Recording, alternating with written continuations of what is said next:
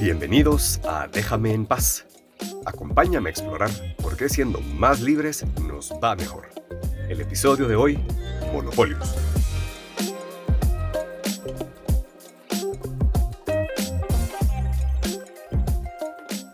Presta atención mira cómo se siente escuchar estas frases.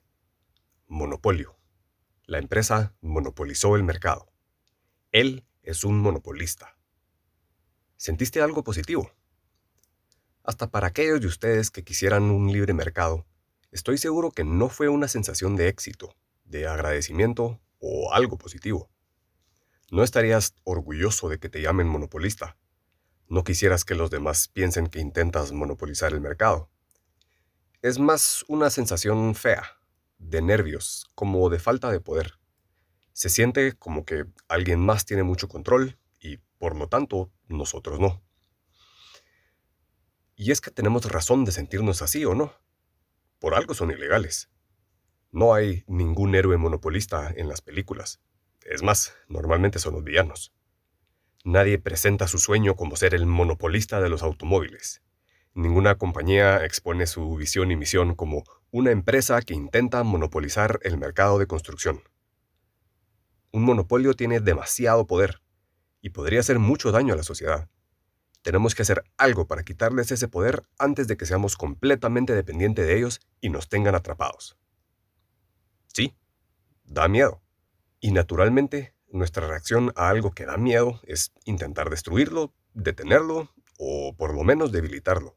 Y hacerlo rápido. Después tendremos tiempo para pensar. Primero, asegurémonos que estamos a salvo y que no es demasiado tarde.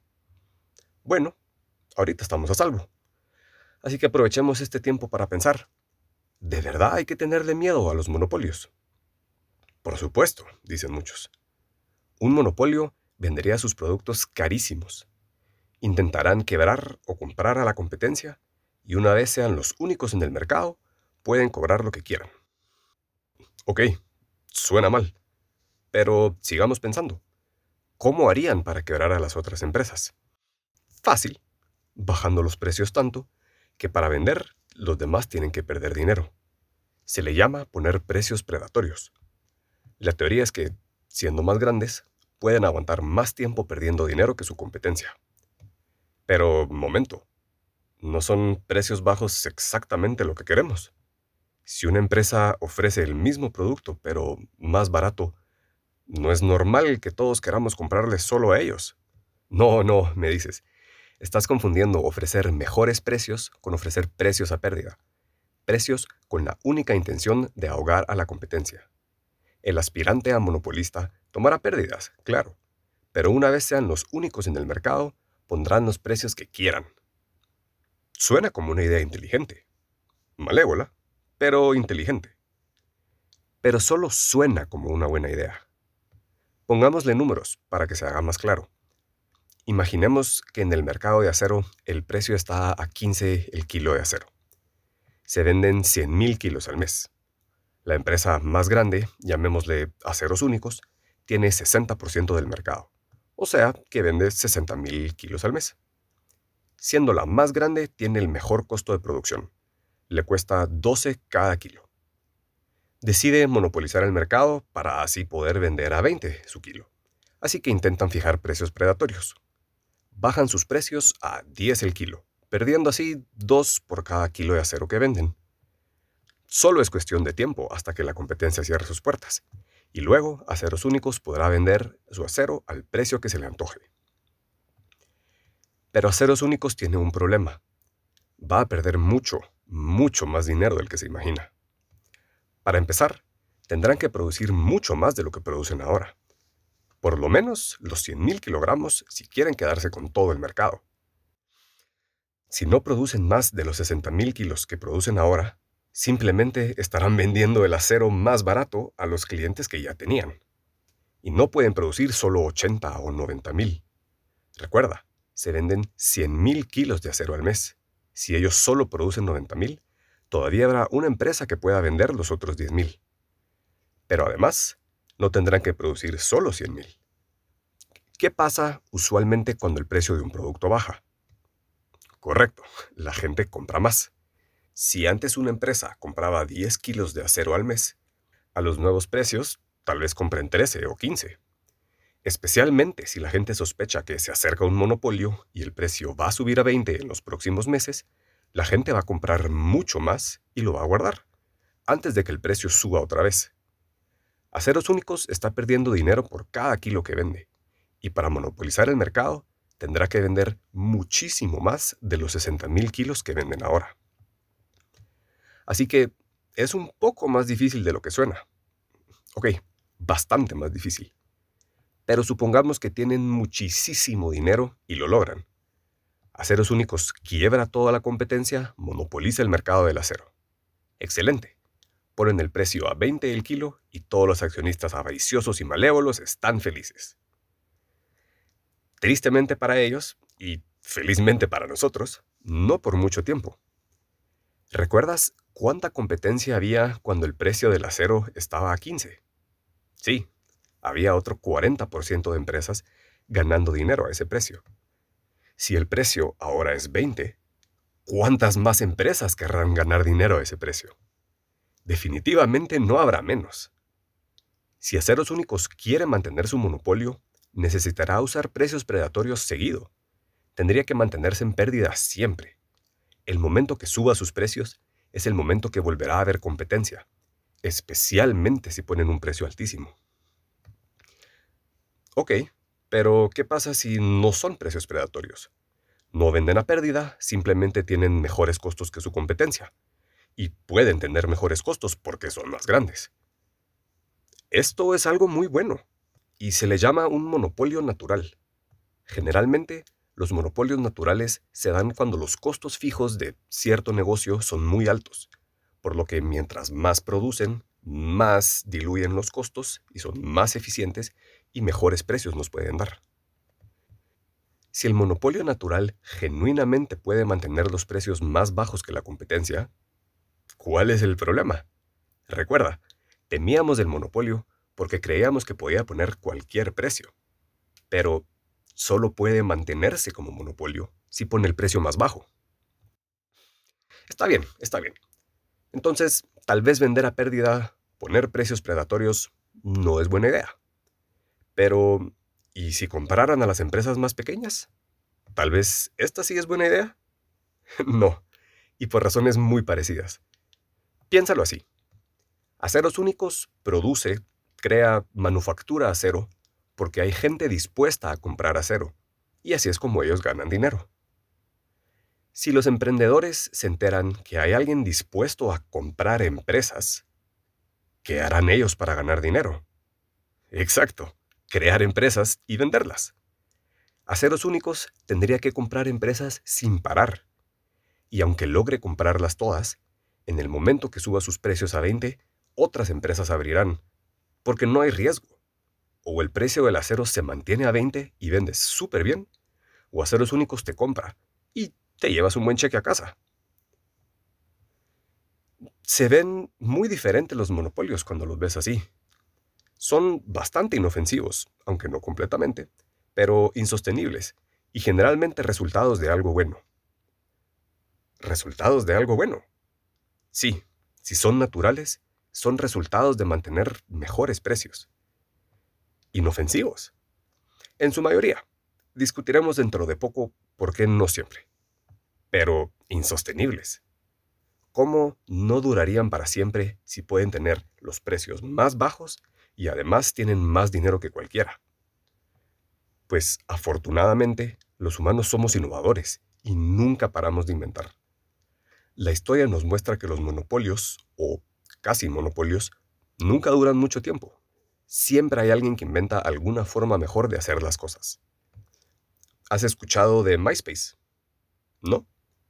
En el 2006, MySpace tenía 80 millones de visitas únicas al mes más visitas aún que Google. El pequeño Facebook, su competencia en ese entonces, tenía solo 20 millones. Hoy en día, MySpace sería llamado un monopolio.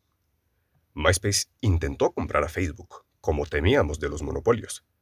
claramente Facebook decidió no vender. Y este no es el único ejemplo. Kodak tenía el 80% del mercado de fotografía en Estados Unidos en 1997. Declaró bancarrota en el 2012.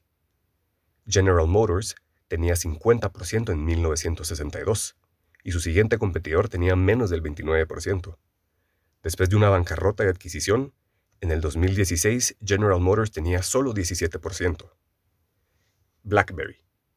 BlackBerry pasó de tener 40% a 50% del mercado estadounidense en cuestión de meses. Apple, el segundo lugar en ese entonces, bajó de 30% a 20% en ese mismo tiempo. Parecía inevitable que BlackBerry monopolizara el mercado y rápido. Piensa, ¿cuándo fue la última vez que escuchaste la palabra BlackBerry? Hay muchos otros ejemplos. Xerox, Atari, Yahoo, Hotmail, IBM, muchos gigantes que parecían invencibles, que jóvenes de hoy en día ni siquiera han escuchado. Está pasando todavía hoy. Comenzando 2017, Instagram tenía más de 600 millones de usuarios activos cada mes. TikTok no había lanzado sino hasta finales de ese mismo año, y hoy en día tiene casi la misma cantidad de descargas que Instagram y está creciendo mucho más rápido. Los monopolios entonces vemos que son insostenibles, generalmente buenos y bastante inofensivos. Total, solo pueden volverse un monopolio si hacen algo que la mayoría de nosotros preferimos. Nadie te obliga a usar TikTok o Gmail. Tú puedes usar Instagram y Hotmail si deseas. Entonces, ¿cómo es que les tenemos miedo o disgusto? ¿Por qué, incluso si lo que acabamos de discutir te hace sentido, todavía es difícil que te den buena espina? Te dan mala espina porque sí, existen los malos monopolios. Son monopolios creados por el gobierno, y esos no son inofensivos. Se llaman monopolios artificiales. Los buenos monopolios, los naturales, se crean mejorando los precios. Los malos monopolios, los artificiales, se crean al revés, subiendo los precios para todos, excepto al monopolista, claro, o regalándoles dinero para que puedan ofrecer precios predatorios. Por eso dijimos que no siempre son inofensivos los monopolios. Si lo permitimos, un monopolio natural puede proteger su monopolio comprando favores en el gobierno. ¿Cómo los protegería el gobierno? Una forma es poniendo leyes. Ecuador podría, por ejemplo, no permitir que compres acero a menos que sea de una empresa ecuatoriana. O pueden poner un límite a la producción nacional, que casualmente es un límite cercano al que ya produce una empresa. Se puede lograr también con impuestos. Le pones impuestos de importación altísimos a cualquier empresa extranjera. En Ecuador podría costar 15 el kilo de acero y en Colombia 12. Pero Ecuador le pone impuestos de 6 a cada kilo de acero extranjero haciendo que cueste 18 el kilo de acero colombiano. O puede tomar de tus impuestos y pagarle al monopolio ecuatoriano 5 por cada kilo que venda. El acero colombiano sigue costando 12, pero el monopolio ecuatoriano ya no tiene que vender a 15, vende a 10 y con tus impuestos recibe los otros 5. La última forma, y en mi opinión la más peligrosa, es que sea el gobierno el que se declare a sí mismo como monopolio el gobierno de Ecuador sería el único con permiso de producir y vender acero. No importa si lo hacen bien o mal, si tú intentas ponerles competencia, te vas a la cárcel. Cada estrategia merece su propio episodio, pero lo que todas tienen en común es que son el opuesto al monopolio natural. Un monopolio natural, recuerda, es inofensivo, insostenible y resultado de algo bueno un monopolio artificial no es inofensivo. Tratar de competir contra ellos significa multas o cárcel. No es insostenible. Se paga con tus impuestos y se mantiene por ley. Y no es resultado de algo bueno. No es resultado de eficiencia. Es resultado de favores especiales en el gobierno. Es normal no sentirse emocionado al pensar en la palabra monopolio o monopolista. Pero espero que puedas darles una oportunidad. Tener un monopolio natural uno que ocurre en una sociedad libre, en un mercado donde la ley permite a cualquiera competir y permite que compitas fácilmente, y en una sociedad donde los gobiernos no dan favores especiales, ser monopolista significa ser preferido por todos. Significa que todos prefieren comprarte a ti y que nadie más puede vender productos tan buenos o a tan buen precio como tú. Y en una sociedad libre, los monopolios no duran mucho. Siempre hay alguien tratando de quitarles el trono inventando algo nuevo y mejorando nuestra vida en el proceso. Pero necesitamos que la sociedad sea libre y que nos permitan competir. Queremos monopolios naturales. Los precios bajos son algo bueno. Yo te propongo, aunque muchos no estén de acuerdo conmigo, que no queremos monopolios artificiales. ¿Te interesa saber por qué hay un desacuerdo? Mantente atento. Exploraremos por qué en un próximo episodio. Como siempre, quedaron muchas cosas por decir. Espero que aún así hayas escuchado algo nuevo, o algo que te permita ver las cosas un poco diferente. ¿Me faltó algo o piensas que me equivoco? Escríbenos, me encantaría platicarlo a detalle contigo en un próximo episodio. Hasta la próxima, y como dicen en Liderland, vive y deja vivir.